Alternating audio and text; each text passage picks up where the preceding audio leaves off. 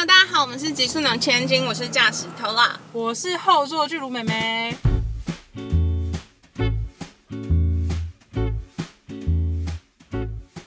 好，那这一集来宾一样是留白计划 Tony， 很开心，耶耶！然后这一集我们会来聊他的一些心路历程啊，还有他很多跟大家不一样的事情。我自己本身是一个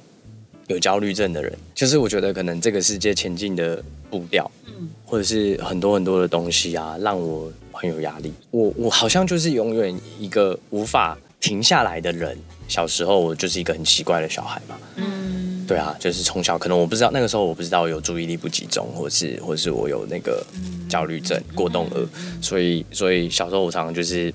上课上到一半我就会跑出去，嗯，然后从幼稚园开始老师就不会认可我，嗯，然后父母又没有机会念书，嗯，那他们刚好我我常常在想说我们这个时代的人啊，其实是活在一个最好同时也最可悲的时代，嗯，就是说。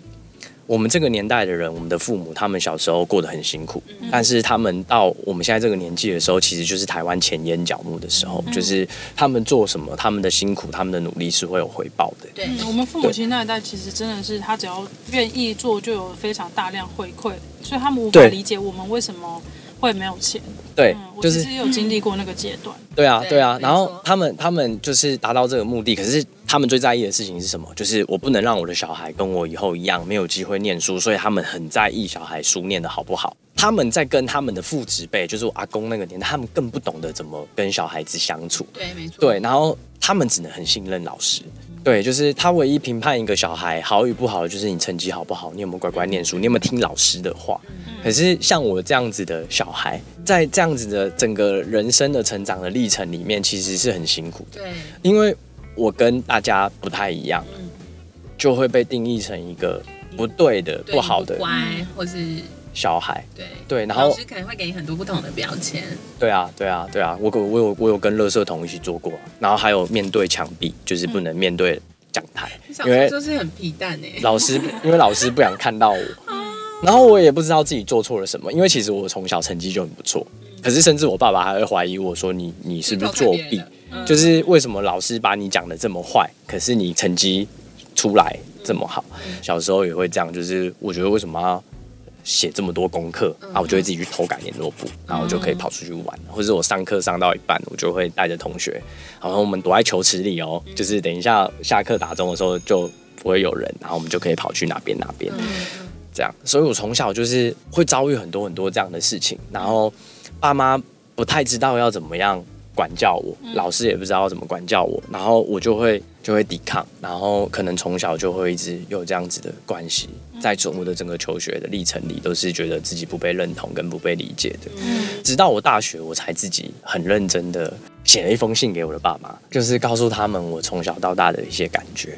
然后他们也有给我一些回馈，然后我现在就变成了一个最乖的小孩。可能就是你要先认同你自己，嗯，我要先认同哦，原来我是这样的人，然后我了解了自己，然后愿意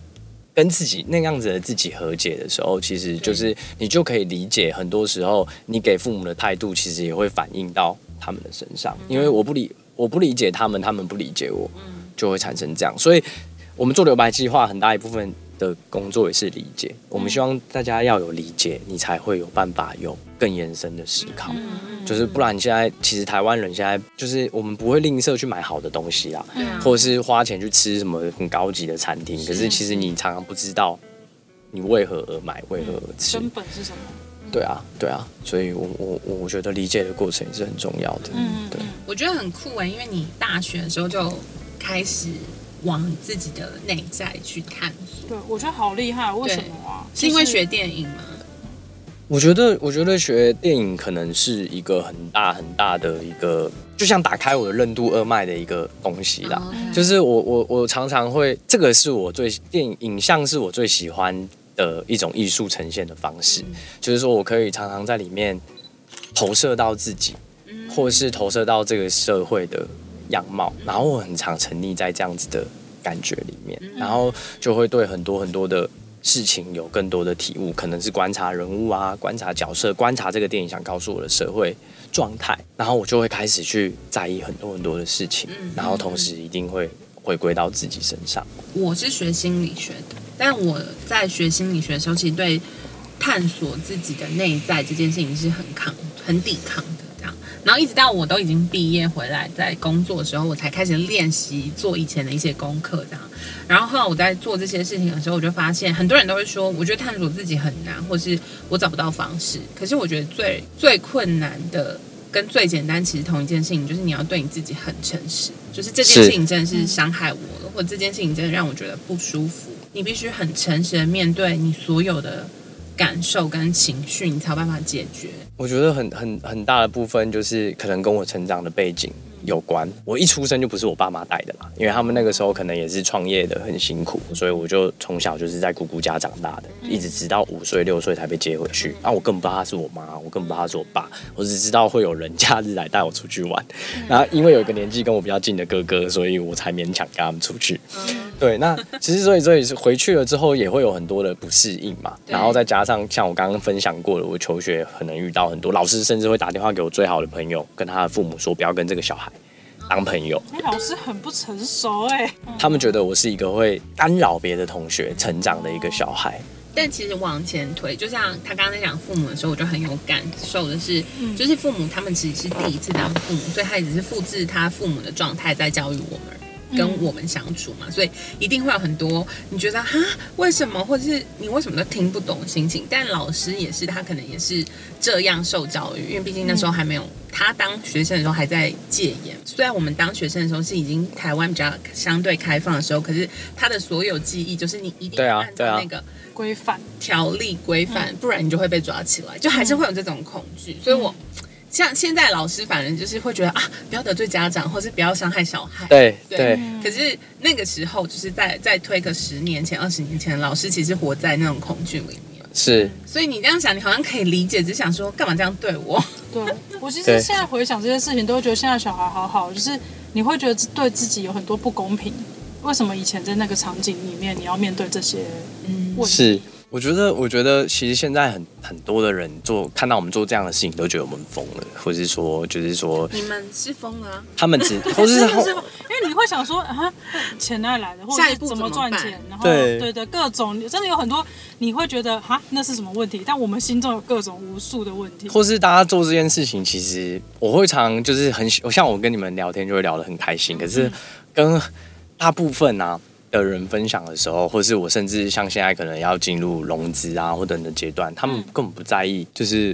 我想做到什么，嗯、他们在意的只是说，就是你什么时候要赚钱、嗯，然后这个月可以赚多少，下个月会成长多少，什么时候可以扩充，扩充的呃 K P I 是什么，就是就是。我觉得刚刚有回到我我自己的家庭里面，嗯、就是你可能会会很好奇，为什么我会可能在这么小有有有这样子多的。感触可能是因为我们家的确有发生很多事情，小时候没有在原生家庭，然后带回去，然后到我在整个求学的体制里面没有办法被接纳，然后这样子的体制到高中的时候，我又遇到我们家遭逢巨变，就是说生意整个崩溃大破产，然后我又很叛逆嘛，啊到高中反正我就那个时候就玩乐团啊，对，然后就是我又不回家嘛，我甚至会传一些比较恶毒的讯息给我的父母，你到底要不要回家？我说我到底要回家干嘛？就是你们你们这样子在家里跟我大眼瞪小眼，你们有比较开心吗？你们又不喜欢看到我，我回去要干嘛？诸如此类的。你很早就开始对抗情勒的父母。对，然后结果直到我爸很严令的跟我说，你现在以后不准再这么晚回家，嗯，因为我要去带每天要去接比我小那个时候小七岁多的弟弟。然后直到我就是开始偶尔在家里的时候，会看到爸妈就是争执，然后他们都会用台语讲，哎、啊，都以为小朋友听不懂，就是他们想要讲小朋友不讲不能听的话，他们就用母语讲嘛，他、啊、以为我们听不懂，他、啊、其实我们都听得懂，就是反正就是知道大人都在为了钱烦恼而烦恼，然后开始家里出现很多的封条。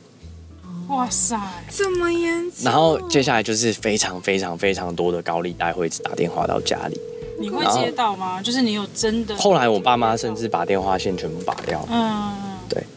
然后就是就是因为他们那个时候生意其实做的还不错，嗯，就是是做钢铁工程的，嗯，对。然后然后后来就是灾逢巨变嘛，家也被法拍啦，嗯、然后工厂也都被法拍了，嗯、然后家里都一直在为了钱而不开心，嗯，对。然后我那个时候就要带弟弟下课嘛，然后回来，嗯、就是我我想要帮上些什么忙，嗯，可是我就是一个学生啊，就是一个孩子，而且还是跟他们关系不好的孩子，嗯，就是我那时候你多大、啊？高中，因为这些事情，我也开始思考很多，开始促使我去思考我跟他们的关系，嗯，就是我我发现原来我想帮他们忙，嗯，可是我可能那个时候还在闹别扭。不知道怎么样，可是我唯一变乖的就是最少我会去接弟弟回家，嗯、对，就是从那个时候开始改变，然后我也发现就是家里因为发生这样的事情，感情反而变好了，嗯，就是可能以前有钱的时候，小时候就看到爸爸啊会应酬啊什么的，喝了花天酒地，然后妈妈就是要带着我哥离家出走，不会带我，他就会说你要去吗？我说我不要，他就说那你去姑姑家，嗯、我就会去姑姑家，结果因为这些事情，然后他们一起度过难关，然后我们家变得非常的好，然后爸爸也更有向心力。对，然后爸爸也不喝酒了，嗯，因为可能后来身体也变得比较不好，嗯、就是从这个高中这个事情开始，对，然后我马上就升大学了嘛，嗯、然后大家全家人一起度过这个难关之后，感情变得很好，我也跟他们和解了，嗯，就是跟自己也跟他们和解，嗯、然后就又发生了爸爸身体很严重，okay. 就是病得很严重，嗯，然后但是他还是因为还有很多债务嘛，嗯、然后我们我又在创业，嗯、就是我创的那个业又就是我本来我本来会选择不要再继续念书，因为学影像是很浪费钱的，嗯、尤其要去北京，我妈那个时候还说我陪你去北京一起去面试什么的，那没关系，你我们就去，嗯、他们很鼓励我去，可是我那时候也在想说我去了北京的生活费其实是很贵的，嗯、那我要做作品，嗯、作品很花钱，嗯，然后我那个时候刚好又有了青年创业这个两岸青年创业大赛的这个东西，我就想说好，那我就咬牙，虽然这不是我很喜欢的事情，嗯、但是我说这我做这件事情说不定可能可以赚钱，对，可以可以帮有机会回来拍，对，帮助他们，甚至就是我赚到钱之后还可以回来实现我的梦想，就发现其实创业没有大家想象中的这么的顺利，容易赚钱，对，可是也我觉得也正因为这些就是经历让我发现就是钱它就只是一个生活的媒介而已，它就是维系一个生活的工具，嗯、就是它不会让别人快乐，我家很有钱的时候我很我们没有很快乐啊，嗯、我们家很穷的时候我反而觉得甚至这些欠款到现在都没有还完啊，嗯、我爸生病了还是努力的想办法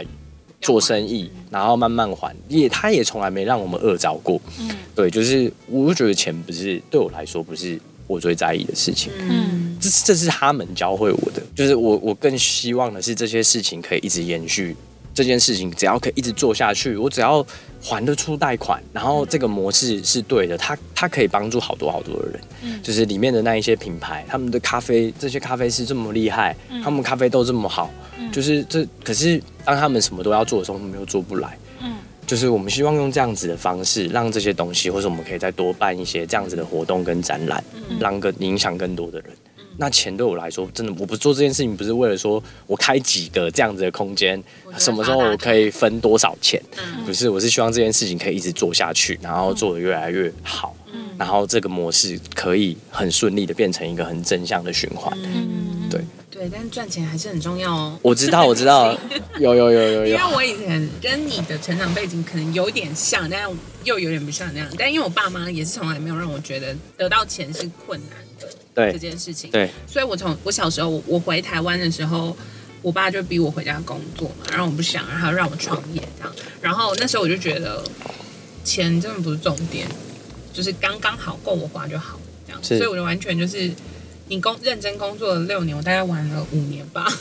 就是你在认真工作的时候，我就是在体验人生。然后后来我爸就跟我说，很感人的，我在车上开着，我差点哭哎、欸。他说我不期待你会赚多大的钱，他说因为现在的社会跟状态已经跟以前不一样了。对。那如果你要赚那么大的钱也可以，我可以教你。但他说，但你更重要的是你要体验你的人生。对。就是你的。人生，你的所有经历跟你认识的人，你做过的所有的，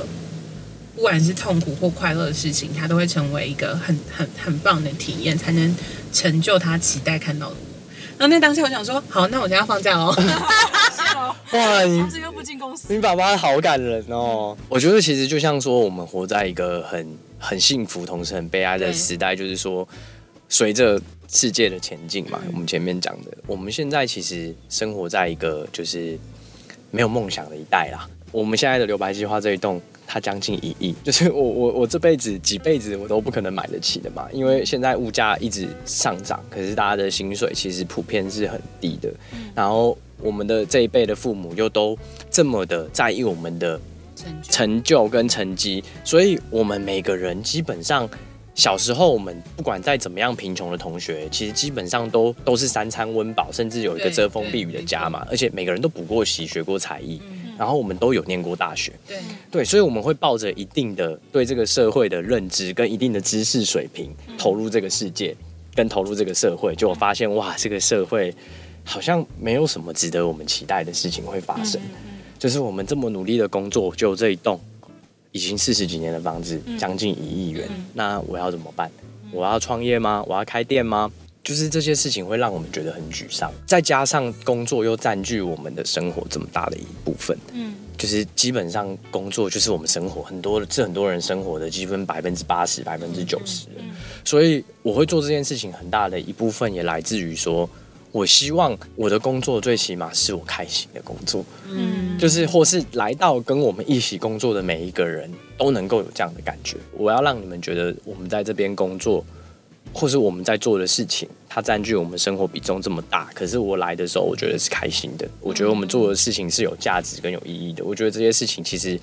比起我啊，刚刚讲了好多好多的理念，我觉得我能做到这一点就很重要很重要了。我觉得这点很重要。我们今年开始也会尝试着要把这些东西做出去，就是说，像我们要做电子花车的全台巡展，好酷哦！对，就是它其实就是一个庙会嘛。对，那我自己小时候很爱看电子花车，然后傍晚的时候就开始组装，然后它展开，点亮整个天空，然后变得很美。然后只是现在的人，就是随着科技的演进啊，会觉得说庙会很吵、很脏，钢管女郎八嘎九。但其实它是一个酬神谢天很美丽的祭典嘛，对。那那个时候做这些庙会很大的一部分是为了凝聚当地人的情感，对。然后再来就是我们要一起感谢上天，嗯、然后所以我找了很多表演。那个时候可能像是花车啊或是什么的，我们要表演给天公伯看。嗯、那可是到了今天，它会有很多的误解，或是这个文化就会消失了。那我们要找到这个东西重新去定义它的方式，但是它的本质是没有变的，嗯、就是我们要凝聚众人，但是我们要感谢上天，所以我们表演给大家看。那我们怎么用现代的人的观点思考跟呈现的方式去把庙会重新定义一次，但是本质是没有变的。所以我们可能会找到就是现代的舞团啊，去去做舞蹈的演出，可能因应当地的风土民情去表演当地的传说跟神话，因为传说跟神话其实就是整个文明想象力的起源。然后现代人可以接受的布袋戏跟动画的结合，嗯，什么传统工艺的新的呈现的样貌，然后都可以变成一个展演，大家就会重新认识这个文化。我们可以来吃红桌半桌，旁边会不会有舞台剧演员去还原一下那个时候会有什么氛围？那我们想在台湾办这样的巡展。就是这些东西需要有人去保护它，因为它一直在被取代。可能如果没有人为此而付有一些 作, 作为跟行动的话，它真的会消失。就像如果我们不努力的让喝茶这件事回到我们的生活里的话，你觉得在二十年后、三十年后，这个东西在台湾会是什么样子？对，或是它就是永远就是那一小撮人在做。大家最常定义我们这个空间其实是一个网美打卡景点。老实说，我一点都不在意，我反而很开心。就是说，今天来到这个空间里面的人，不管你是媒体报道来也好，跟风看流行也好，你进来十个人里面，假如说有一个一个人，两个人，他因为自己转扭蛋体验手冲咖啡，然后他养成了这个习惯跟兴趣，去了解了。她变成，她之后会不会成为别人的妻子？会不会成为别人的妈妈？会吗？她每天会愿意为自己冲煮一杯好喝的咖啡，帮丈夫准备一杯提神的咖啡，帮小孩准备一杯她早上充满能量的饮料，而不是依赖 Uber Eats。她一样会改变她的生活习惯，就是我也会对我的吃开始讲究。对，或是我们三楼甚至有一个叫做蓝摊丹宁服饰的概念店，嗯、就是你进来了，你对你的每天要穿的东西，你开始去理解它的材质是什么，为什么所有的丹宁裤会随着时间的变化有自己的特性，嗯、一条好的丹宁裤可以穿二十年、三十年，然后会会有不同样貌的变化。你理解这些细节之后，你也会对你的穿讲究。这个爸爸他对自己每天穿的东西有讲究有理解，他会不会影响到他的小孩？嗯，会。所以我们在做的事情其实是教育，我们教育大人，因为他有一天都会成为别人的父母。那我觉得这些东西就是一个长期的累积，越来越多人在意，越来越多人相信，它就会变成一个生活习惯，一个思想革命，我们就有可能会变得更好。没错，对，我觉得是很酷很酷的梦想。嗯，因为你还想教育别人，也也不要说教，也不要说教育别人，就是就是我们希望说，就是大家可以在意这些事情，提醒他们啦。就是一年多，这个这个空间一年多前在筹备的时候啊，我我我在跟别人讲这些话的时候，其实我都会很心虚，嗯，很心虚，还没有成型吗？对，就是说我会觉得自己是谁，你凭什么？就是就是，但你现在完全不是这样哎，你现在的样子就是很很有自信跟很。这些事情都很理所当然的样子，应应该是说，就是当他慢慢慢慢的实践，一群人开始相信的时候，他就会有力量。我觉得这件事情其实可能也很像我以前时代革命的话，我要对对对，就其实其实这就很像我以前在参加社会运动的时候的那种感觉嘛。对啊，就是一群人相信一件事情，他就会有力量。对，毕竟我一开始也是想说对吧？这句话哈，为什么大家都说他是完美极简这啥？然后，但我在看专访的过程又觉得哦，他其实嗯。有一点点像是过去台南在说慢活啊，或是这种的概念，然后就觉得嗯，它有一点有趣的因子在里面。对，其实是想了解，只是又觉得现在网络上留存的内容又很好像太浅薄薄了一些。对，因为其实我们才开始四个月，然后大部分的的露出都是他们来拍照打卡，但我就像我刚刚讲的，其实没有关系。对，就是我以前是念广告，我也觉得这完全无所谓。对，就是我觉得，我觉得这是一个好的开，反而是一个好的开始，因为大家愿意来，对，你们先愿意来了解了，我们才有继续往下实现梦想跟做更多事情的依据，嗯，跟累积。所以，我们从这个空间，大家开始来认识我们，愿意先愿意来认识我们，其实才是最好的。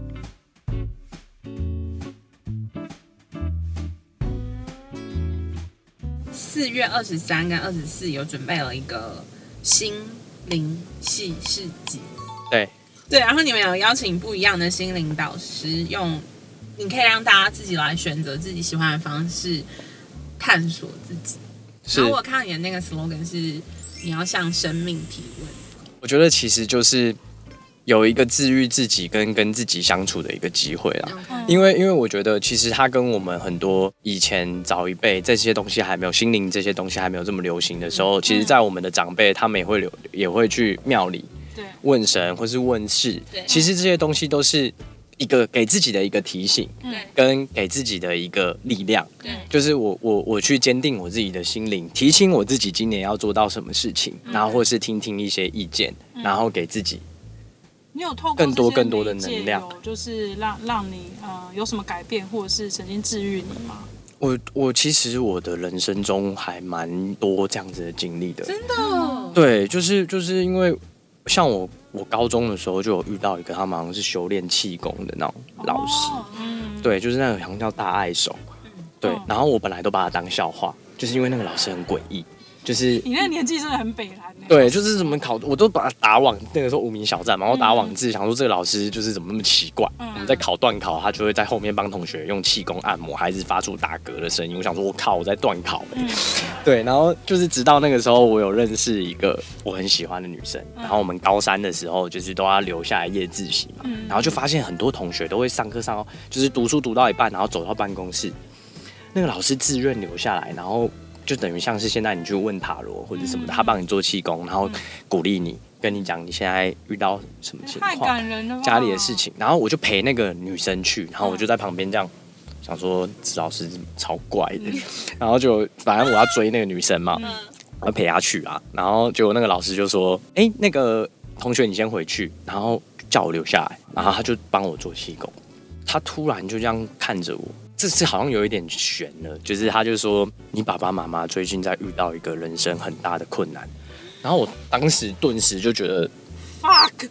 就是我我对这些事情都是抱持着敬畏的态度，没有信或不信，我都会把它当成一个参考，或是给自己的一个力量跟能量，抚慰自己。然后我这是我的一个人生一个很特别的经验啦。然后他很玄哦，他没有再跟我讲一些有的没的，他直接给我下达一个指令。他说你回家买一罐汽水给爸爸喝，他会好很多。然后我就说不可能，我爸不喝汽水，他不会喝饮料或什么的。然后我那天就是。我就真的走去莱尔富买了一瓶汽水，嗯，然后我跟我父母那个时期基本上是不会交流的，我也没有勇气拿给他，我就把那一罐汽水冰在冰箱里，我就看到我爸，他就蹲在外面抽烟的时候，把那一瓶汽水拿出去，然后喝掉。冥冥之中他也知道那是要给他的，酷。然后我记得我大学后来有几次去找他，然后他就说我整个人好很多，哇，可能就是我我我上了大学，然后可能开始。遇到了一些老师，改变了我很多观念，然后开始看影像，然后开始有很多体悟，开始参加一些社会运动，然后写信给给我的父母，然后尝试当了一个乖巧的小孩。嗯，就是、没有这个经历做心灵事情，整个有凭有据起来，好惊人！大家记得要来。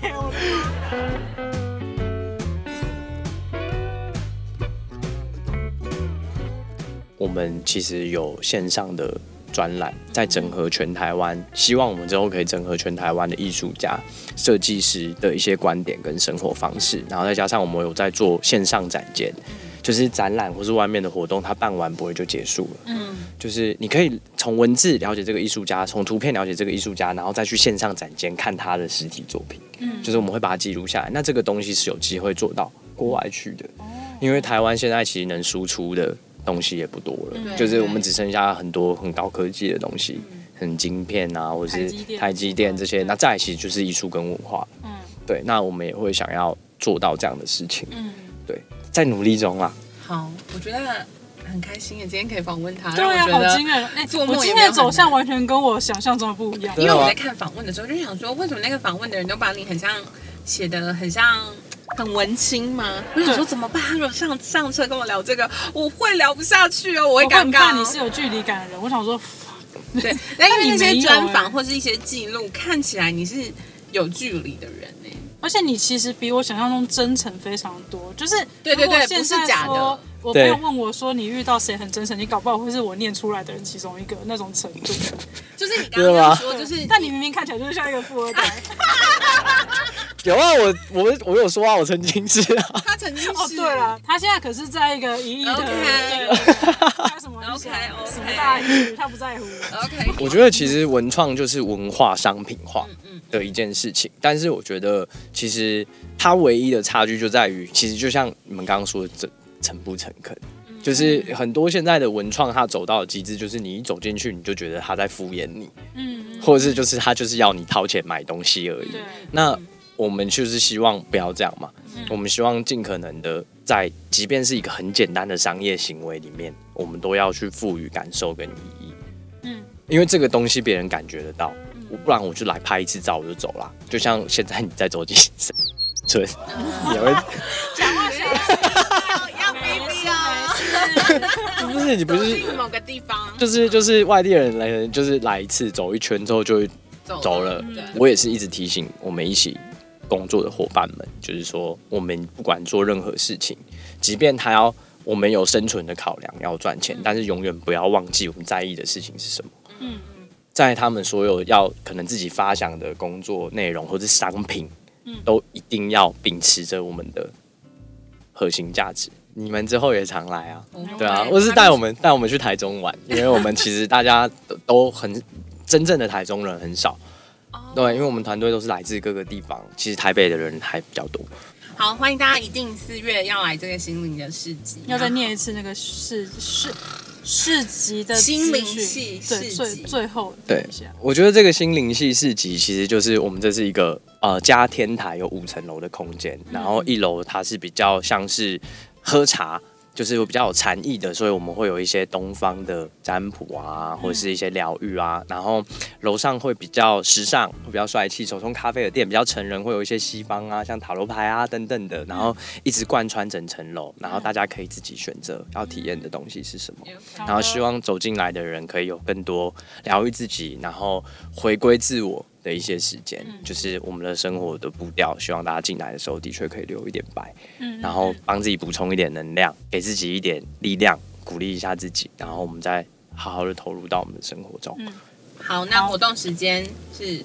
四月二十三的礼拜五跟四月二十四的礼拜六，欢迎大家来台中玩，一定要来哦，我觉得蛮赞的，很像是我上次去宝藏岩的一个体验感，对对对，但感觉在台中大家真的不要错过，嗯嗯，因为像我们之前有跟库鲁布塔人合作嘛，然后我我我就说我在认识库鲁布塔人的时候，我也是跟你像对大爱手一样，想说什么那是什么怎样，然后真的只是因为他在我隔壁隔壁摊，所以我就觉得哎、欸，好，我去试试看，之后就是狠狠的被击中这样，然后就觉得嗯，我们还是要相信那个宇宙的能量很强大，对，给自己跟宇宙连接的一个机会，大家不要错过。而且最近是木星双鱼，真的很适合做这种心灵的。哪个？你这边比没有人看得到啦。对，心灵上的一些沟通啊，或者是你跟宇宙的连接会很强烈。对，我觉得，我觉得其实就是敞开心胸啦，嗯、就是这些事情，我觉得我们就当是给自己一个力量，跟给自己一个机会，然后让自己放松一下。嗯、好。对啊，有机会更了解自己。那大家就四月见喽！好哦，好，谢谢 Tony， 谢谢，期待之后可以再邀请上车，例如电子花车的时候，我们可以载你去哦。好哦，耶！好哦，谢谢大家，这集就这样喽，耶耶，拜拜，拜拜。